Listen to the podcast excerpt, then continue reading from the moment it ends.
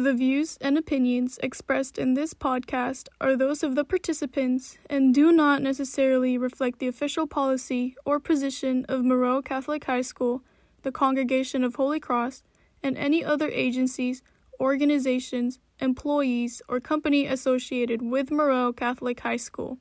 Assumptions made in the analysis are not reflective of the position of any entity other than the participants slash authors. Injustices prevail in this world every single day. But we cannot let these injustices threaten our world. We cannot let evil destroy our good. We cannot sit here and pretend like everything surrounding us is okay. We all have a voice, and as people, we need to let our voices be heard.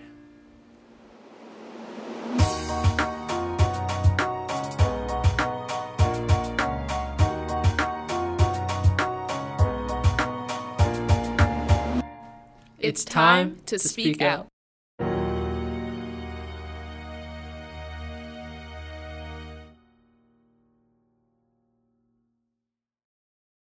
Hello, everyone. My name is Joanne Ohwobete, and I'm a senior at Moreau Catholic High School.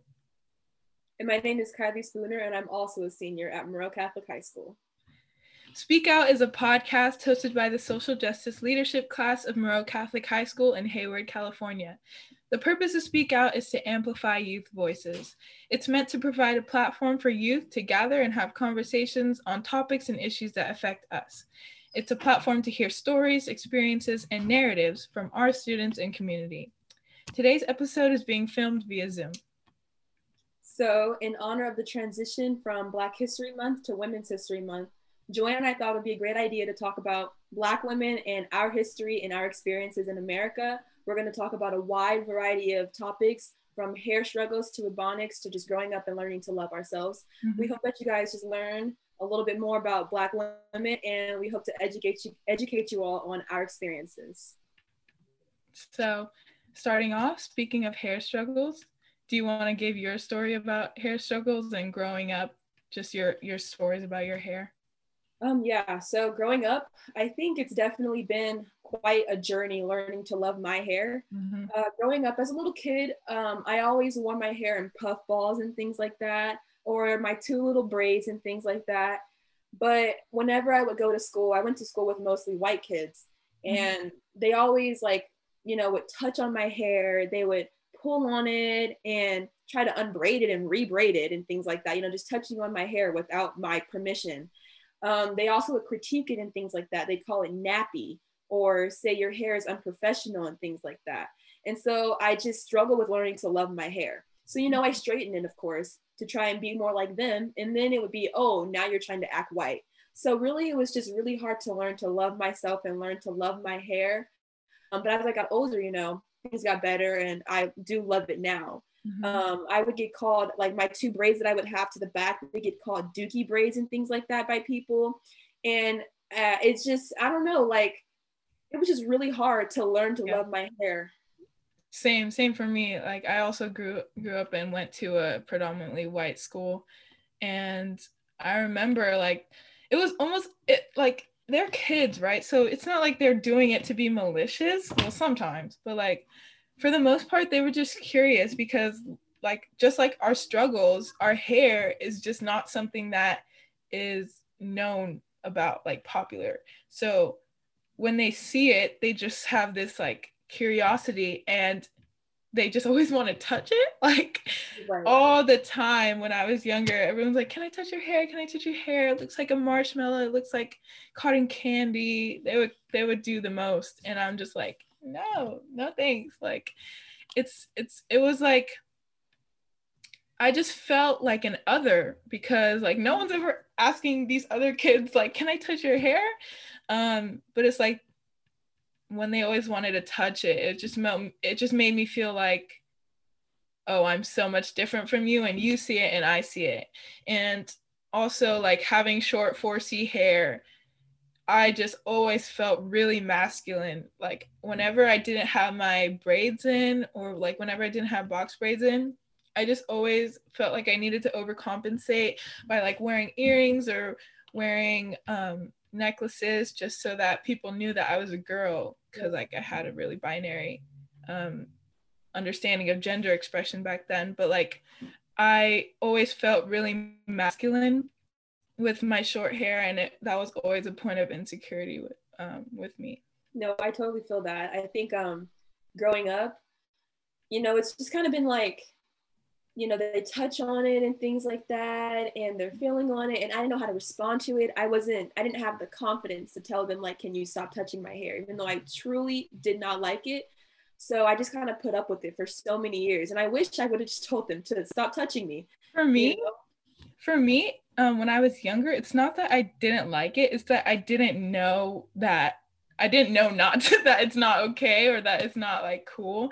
So like I always thought like I was the cool girl that got the that they they got to touch the hair but then like as i got older and like it just kept going everywhere i went they would always be like touch my hair. Like i a few weeks ago i got on my snapchat memory um from this volleyball team i played on um like if like when I was in eighth grade, I think.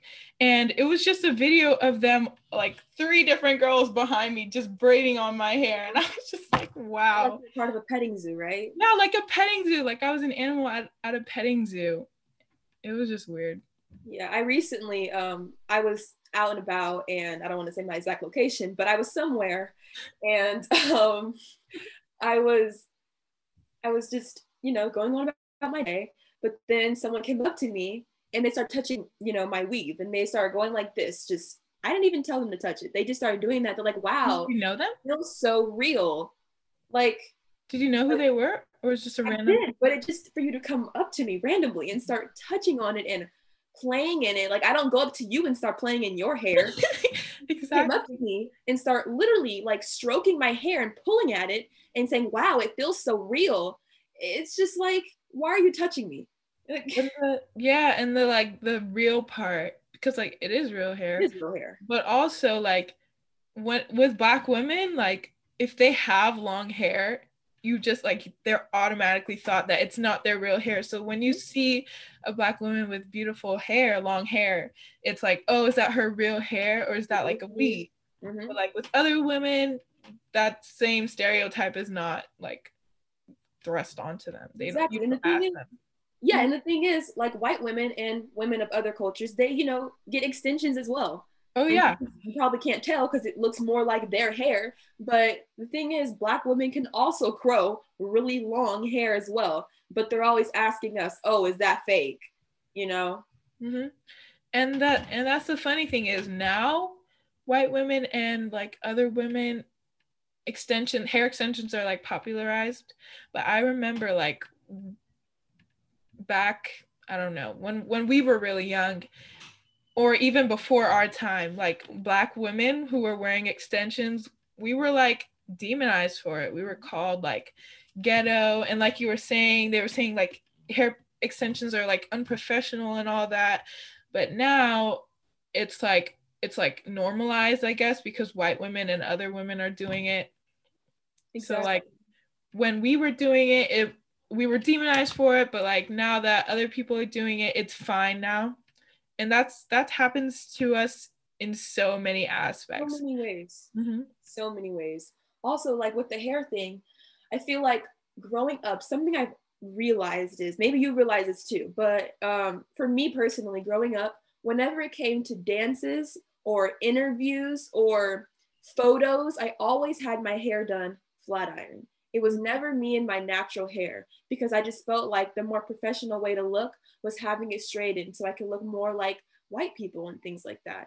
But now, as I'm growing up, I'm like, my natural hair is beautiful too. Like it took a long time to realize that because it was always put down. But now I realize that it's beautiful and I should have been wearing it out in my puff balls instead.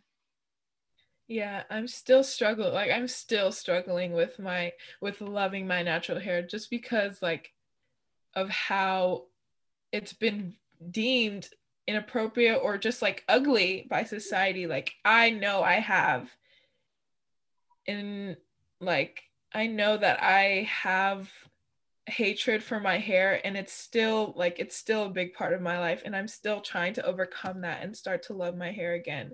But yeah it's like it's it's been hard to to learn to love the hair if that makes sense right. And i feel like you know black women have created so many things. We're very um just creative in this way. And yeah. one big thing that we've you know had a big impact on for society is the way we we talk. Mm-hmm. like with AAV and ebonics and things like that that's created mostly by black women. And i feel like people hated it. They called it Wait, what is what is AAVE for the um, audience African American Vernacular English. Mm-hmm. Um, it's a way of speaking um, for African Americans and just other Black people, honestly. Um, it's kind of our own little language that we created to kind of just stand out and be ourselves because everything else in our culture has been taken and colonized. Mm-hmm. Um, so, for instance, like child or period, sis, uh, press, finna, mm-hmm. like those are words that, you know, Black women mostly have created and started to use and now it's been kind of uh, like i said colonized taken and other people are using it but when we did it it was you know seen as really just ghetto and why are you talking like that like uh-huh. properly yeah. but then when white people and other people started doing it then it was like oh that's trendy let's start saying that i, I kind of yeah. like you know yeah. let's headlines too uh-huh. i've noticed that like a lot of the the words you just said like period sis child and all that they've been like co-opted by like gen z. And i know that i've i heard at one point like they said it was gen z language when it has been in the black community for literal like like mm-hmm. years. It's been in the black community for decades. It's just how we talk.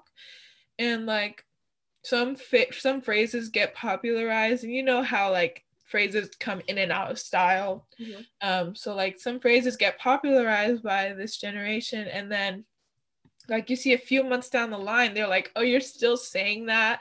Like what? Like when when you say yas, like for example, yas, that was a big thing that was popularized a few years ago. But like now, if you say yas, they're gonna be like, "Why are you still talking like that?" Even though black people talk like that every day and it's not exactly. it's not a trend it's just like how we talk you know exactly it's a part of our culture it's a part of our identity like that's just the way we speak and it's not like you said it's not a trend for us for you guys it is you guys go through trends every week but for mm-hmm. us it's just in our natural born language you know um, i feel like um, it's seen as cute as a cute catchphrase when everyone mm-hmm. else does it and then for us like even to this day, even though everybody else says it, still when we say it, it's like not okay. Like it's like, why aren't you talking properly? But then when I do talk properly, then I'm whitewashed. Properly, that's the thing. It's that uh, like African American vernacular English, which is like literally a dialect. It has its own like grammar rules. It has syntax and all of that. It's like a, a literal dialect of English. And that's considered talking improperly versus talking properly. But it's like you we still communicate completely just as much as like the proper way to talk. I wish there was a different word to say other than just keep calling it proper because it's not proper versus improper. It's just two different ways to talk. Exactly. I feel like with the whole whitewash thing though. Like i know both of us have oh, definitely yeah. had our fair share of experiences in that field where we have been seen called whitewashed by not only white people and asians and hispanics but also by black people. We've been called whitewashed by our own people. But no we're not whitewashed. We just talk i hate to use the term but it's just a proper way of speaking. I don't know why people um, hate on it or they try to make us seem like we're different types of black people. Like dividing us up more than we already are divided, you know? Or even that, like, uh, I just want to clarify, like, it's not proper. It's not a proper way of talking. It's just different. But like, um, yeah, when I was younger, and even like at the beginning of high school, um, you know what I'm talking about. but like that old friend group that we had, um, I remember that these girls would who were black would just always kind of like penalize me. And I mm-hmm. I noticed you too but like for the most part I just was noticing myself because it's myself. But like they would call me whitewashed and then they would just alienate me because because I guess like they don't they don't understand that there's different black people and everyone is equally black and equally valid in their blackness. But it's like they they just want to group us all together. Like we're not a monolith. There's so many different types of black people. Not and so many different types of black people in america. Like you your um your family has been in america for generations right? And and for me i'm first generation. Like my parents immigrated here from nigeria. But i'm just as black as you. Wow and we have different cultures um uh, me nigerian culture you black american culture but like that doesn't take away from our blackness and that doesn't make us whitewashed if that makes sense. Exactly. Like back to that whole just freshman year. And actually throughout all of high school i still get whitewashed by people. You know i don't they try to like make me feel more less than like i'm not just as black as you are. Like no matter who sees us we're both the same skin color yeah. or around the same shade, we're both still black, you know? And I don't know, I feel like it all just depends on where you grew up, honestly. Like I did live in certain areas where people talked with more of the AAVE uh-huh. and things like that. And so I grew up talking like that. But then I also grew up in areas where people talked more in a different way where it was that seemed more proper let's just say that you know? So yeah. I, it just depending on where you grew up you just learn to talk that way and take on those mannerisms. Yeah and it's um since we both um, grew up in like white communities or, or adjacent to white communities like I know, and you can talk about your experiences too. I know I experience a lot of just like microaggressions. Like mm-hmm. one, for example, would be like the petting of the hair. Exactly. It's just like a little microaggression to show that you're not you're not like them or they don't see you like them. And then just like small comments like you're not like other black people. Like what is that supposed to mean? What do you mean by that? Or like when they would oh, when they would be like, "Oh, but you're different." Like You're what different. I've gotten that one. Yeah. I've definitely gotten that one by close people that I know that are white. Like I'd go over to their like friends' houses and I've had a parent say to me, Oh, you're not like other black people. What do you mean I'm not like other what black people? Do you mean by that? Break that down a little bit, you know? Just shows their stereotypes that they have for for black people. And the fact that we're not allowed to be different and that we're like all grouped together when there's so many different intricate personalities. Just like in every other race like all black people are different. So what do you mean i'm different from other black people? What do you really mean by that? Exactly. And back to like the hair thing another microaggression that i'm sure we face is oh you should have straightened your hair so it looks more professional. Like what's wrong with the way my natural hair looks? Why do you hate it so much? Yeah like our hair is so magical like it can do so many things we can straighten it we can curl it we can wear it you know in the natural kinky way that it looks you know mm-hmm. and growing up in the community in the community where I was sometimes the only black person and, and I have three sisters. Sometimes we were the only black people and sometimes there were like a few others. But it's it was like for me, it was pretty traumatic for lack of a better word like just like going through being different and and having to acknowledge my difference and having to acknowledge that I'm not seen like everyone else. It was just like really saddening. Like I remember one time my sisters and I were playing um we were at a park at a park near our house and we were very young. I don't even remember how young we are we were but my younger sister was playing with this little girl and they were just like playing like kids do. And um, this girl the girl got called by her mom so she went over to her mom and then she came back with, with like a solemn look on her face and she was like oh i can't play with you anymore because you're black.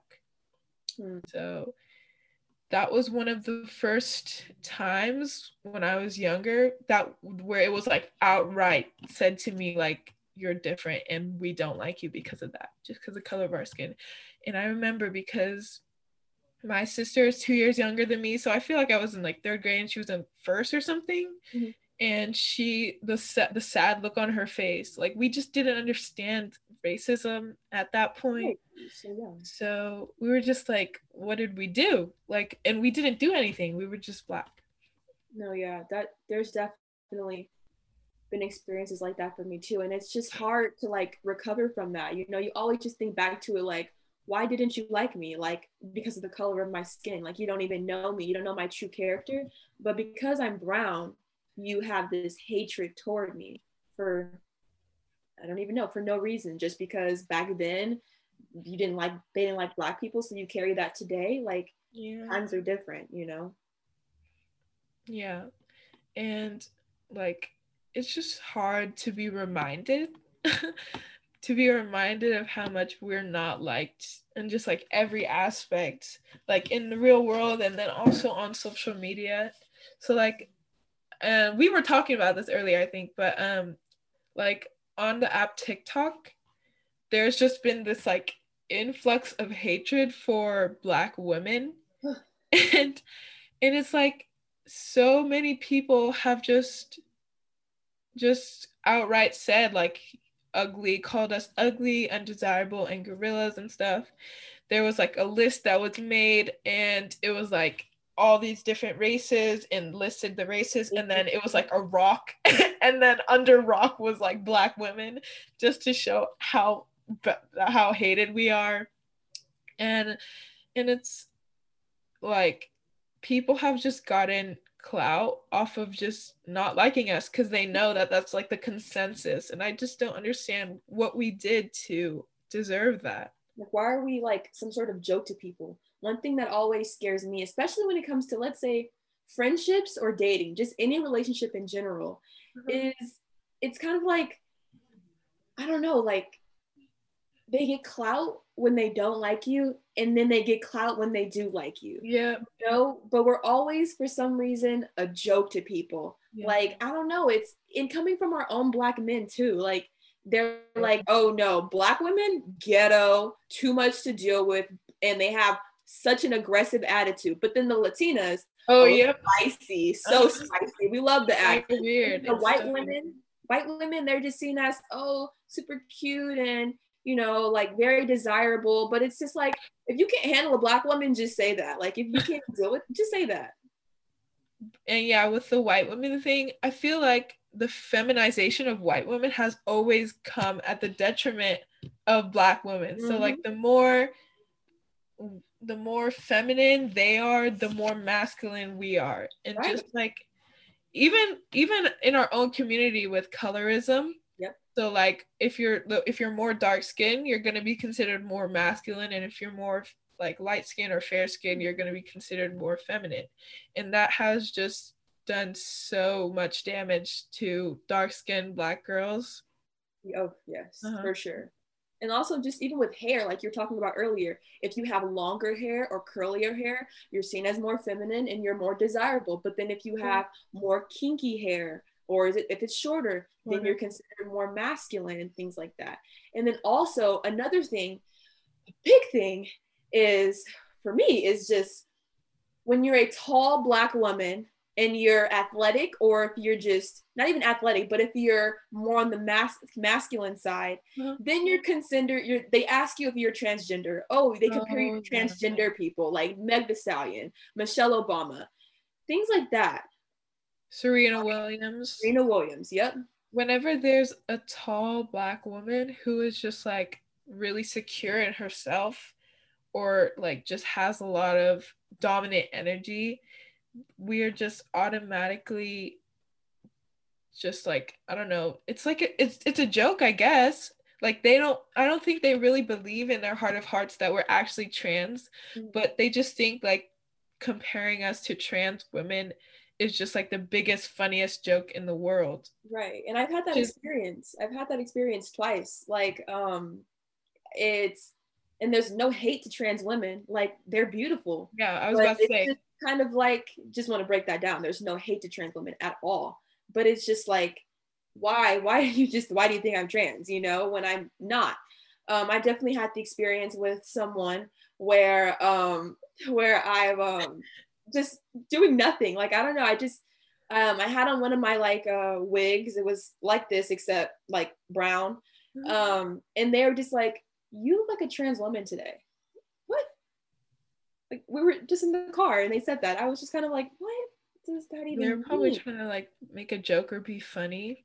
Trying to like it down. What's funny about that? Right.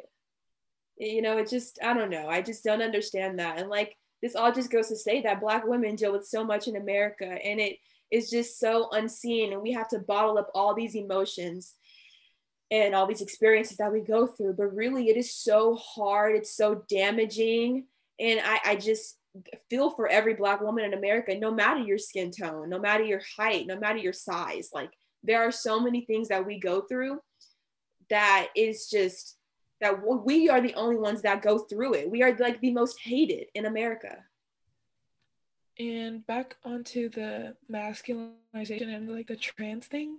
Oh, excuse me. um, so like not only is it like harmful for black women, it's also invalidating for trans women as well. Yeah. yeah. Because it's like when they see us and they think, oh, like that's a man in a wig. That's not like they don't think like it's a trans woman. They think it's a man with like who's like wearing feminine clothing. So it's like it's also invalidating for the trans community as well. Yeah. Um Definitely. but another thing, yeah, another thing that I wanted to talk about is just like the lack of diversity like when we were growing up in like television or just media in general. Oh yeah, that's definitely a big thing for me too. It's like I don't know, growing up all I saw were white women. I watched Hannah Montana, uh, I can't even name Wizard Waverly Place, Good Luck Charlie, all of that stuff. And then we had Shaken Up, Shake It Up, and That's So Raven. Those were like our, and I think The Proud Family. That was literally the three shows that we had with Black people in it. But the hard thing is, they didn't run as often as all these other shows. So what did I see mostly on my TV? It was white women. And so I grew to just think like, oh, like I guess black women can't do this job, you know? And this is an industry that I now really want to go into so I can make that difference in the world and have mm. more black girls see me on their screen and things like that and know that they can do it too. But it was just kind of like harmful just not seeing people that look like me on my screen. Zendaya was the one bit of representation that we had. A light-skinned woman and, and we she's mixed. And she's mixed. Mm-hmm. So it's just kind of like we need to see more black like dark skinned black women on our TVs, like Lupita, her, for instance. She is a very prominent role now. She's becoming a very prominent role in the TV industry. Mm-hmm. Yeah. I know that, yeah, like you said, there's been a lot of, there's been like a surge of diversity or they're they're trying to be more cognizant of like adding diversity into it so that people who are young now will be able to look at, at the screen and see see themselves in the people who are playing these roles mm-hmm. but i remember when i was younger and there was like no diversity on disney channel no diversity on like nickelodeon and all that and just like not seeing not being able to picture yourself it's just it's just like really saddening Exactly. Like, and like one princess. Exactly. And she's, she's a frog. She was barely she barely got any screen time. Yeah, she was a frog like three fourths of the movie. Mm-hmm. It, it's ridiculous, you know. Like, oh my gosh, I feel like, like I've always like, you know, people are always like, oh, which princess do you love the most, or do you admire? And you know, the white women they have Belle and Ariel and all of that good stuff. And you know, I have Tiana, but she was a frog for like majority of the movie. And it just and that's another thing with that, oh my goodness, is the fact that they made she was so independent in the beginning. She did everything on her own. And then towards the end, they had to have a man come and save the day yeah. for her. Yeah, yeah.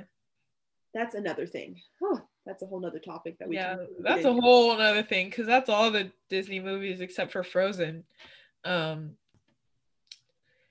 and another thing I wanted to talk about was this huge misconception that the Bay Area is like this beacon of no racism, no hatred, all inclusivity. Like we do pride ourselves in like being pretty inclusive and there's a lot of diversity here in the Bay, but it's definitely not not racist if that makes sense yeah definitely this summer with um everything that happened with the black lives matter movement and it was eye-opening very eye opening. Yeah. I learned a lot about people, uh, my friends and their family members, and people who were the closest to me, who I just learned weren't even like, didn't even support the Black Lives Matter movement. I was just like, oh, okay. Yeah, I know. I know I have a lot of friends who are I have like Asian friends, Hispanic friends, white friends. Like I have a lot of fr- different friends in different races. But it wasn't until like this summer that I found out that their family members, their parents, or just like the people that they surround themselves with are like really anti-black. Mm-hmm. And I didn't know that. I didn't know. I thought it was just like a not a white versus black thing, but I didn't know how prevalent anti-blackness was in other communities. Right. You would think that POC, as POCs, we'd all be more loving of each other and accepting, considering we don't, we go through similar issues, not the same, but similar struggles. Yeah. But you just learned that no, people are really against black people. Yeah. And it's kind of like I've been brought around people's family members who I would who I learned that don't or who are anti-black you know? It's kind of like why would you bring me around these people? That's very dangerous. And then, yeah and then that goes back to oh you're different. You're not like that exactly, so you're, you're okay but like this other black person wouldn't be okay. Right like i'm the one exception or the token black friend you know that type of thing. Ooh, the token black friend. I was i was the token black friend in a few friendships token black friend too. Yeah. You know i don't know just this summer it was kind of like when all the protests broke out and things, you know, I did a lot of just, I expressed my feelings a lot on social media. I spoke at a protest in Hayward. Um, but I then also saw people posting things on, you know, their social media that also supported it. And they were also really understanding and, you know, they, they can't speak for black people, but they hear us and they see us, that whole thing. But yeah. then I also saw other people who were really quiet, really reserved, or even just spoke out about how they were just totally against everything and they gave their whole opinion on it. And i don't know it just rubbed me the wrong way. Yeah and it was like a lot of people who you would expect to be supporting the movement because so they they take so many parts of their personality from like from black from like black people and black culture like they take you, our culture though dressing like us talking like us, like surrounding us. themselves with so many Black people to be like us, but then they don't care to hear and understand our struggles. Yeah, like I remember there was this, there was this incident where someone told me, like, someone literally said, like, I wish I were Black. Like, they, like, what? You wish you were Black? But then the same person, like, when it came to like Black Lives Matter and speaking up for the Black community and like being an ally, it was crickets. No, yeah. Like, I, you love our community, you love our culture, you wish you were like us, but then you won't support us when like it actually comes down to it. Something I heard back in eighth grade was a friend's parents say they want to be black until it's time to be black. Oh yeah. And it's just like, no, that's very true. You want to be black in all the great possible ways, but you don't want to experience the racism. You don't experience the colorism, the microaggressions, the microaggressions and things like that, being seen as a thug or being seen as the aggressive black woman. You don't want that experience, but, but you want the culture and the way we talk and just like, I don't know, like you just want, I don't know, I don't get it. I just can't understand that. Yeah. It's like we're we're cartoon characters for them. We're not actual people. Or it's just like the caricatures like um like like like they had in history where they where white people would just like put on blackface and mm-hmm. just dance around and mock black people for the fun of it because it's entertaining for them but then they would get it they would at the end of the day they'd be able to take the blackface off and then return to their privilege and return to their whiteness or whatever race they are. I feel like a lot of people put on the black persona mm-hmm. or you know like adopt our personality, the way we talk, perm their hair and all that kind of stuff. But then at the end of the day, they're able to take it off and then return to their place of privilege, which we're not able to do. Exactly. That that's that's a really big point. We are not able to do that. Like we have to walk around this skin color every single day, and that's the first thing people see when they look at us.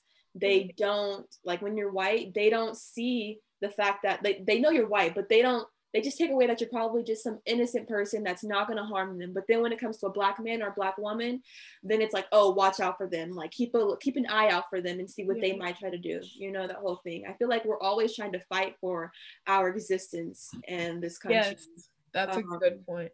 yeah. Always and yeah we're always trying to like fight against the stereotype that just is placed onto us since birth.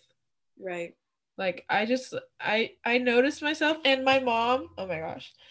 I remember when whenever my sisters and i would go into like a grocery store my mom would always tell us like don't touch anything unless we're buying it mm-hmm. because they're going to think you're stealing and i've been followed around like grocery stores i've been followed around like cvs and stuff like that because they just like automatically think we're going to steal i've had that experience too just every time I'm in a grocery going into a grocery store with my family, my dad says, "Don't be touching," and we all say nothing. that is every. It's a mantra.